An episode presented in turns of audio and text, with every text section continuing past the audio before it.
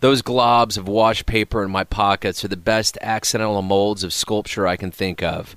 Towers of store receipt turned into the old man face or young woman's silhouette to marvel at for just a moment. Before it gets tossed into the trash and ignored like all the other numbers we spend our money on in the paper dance.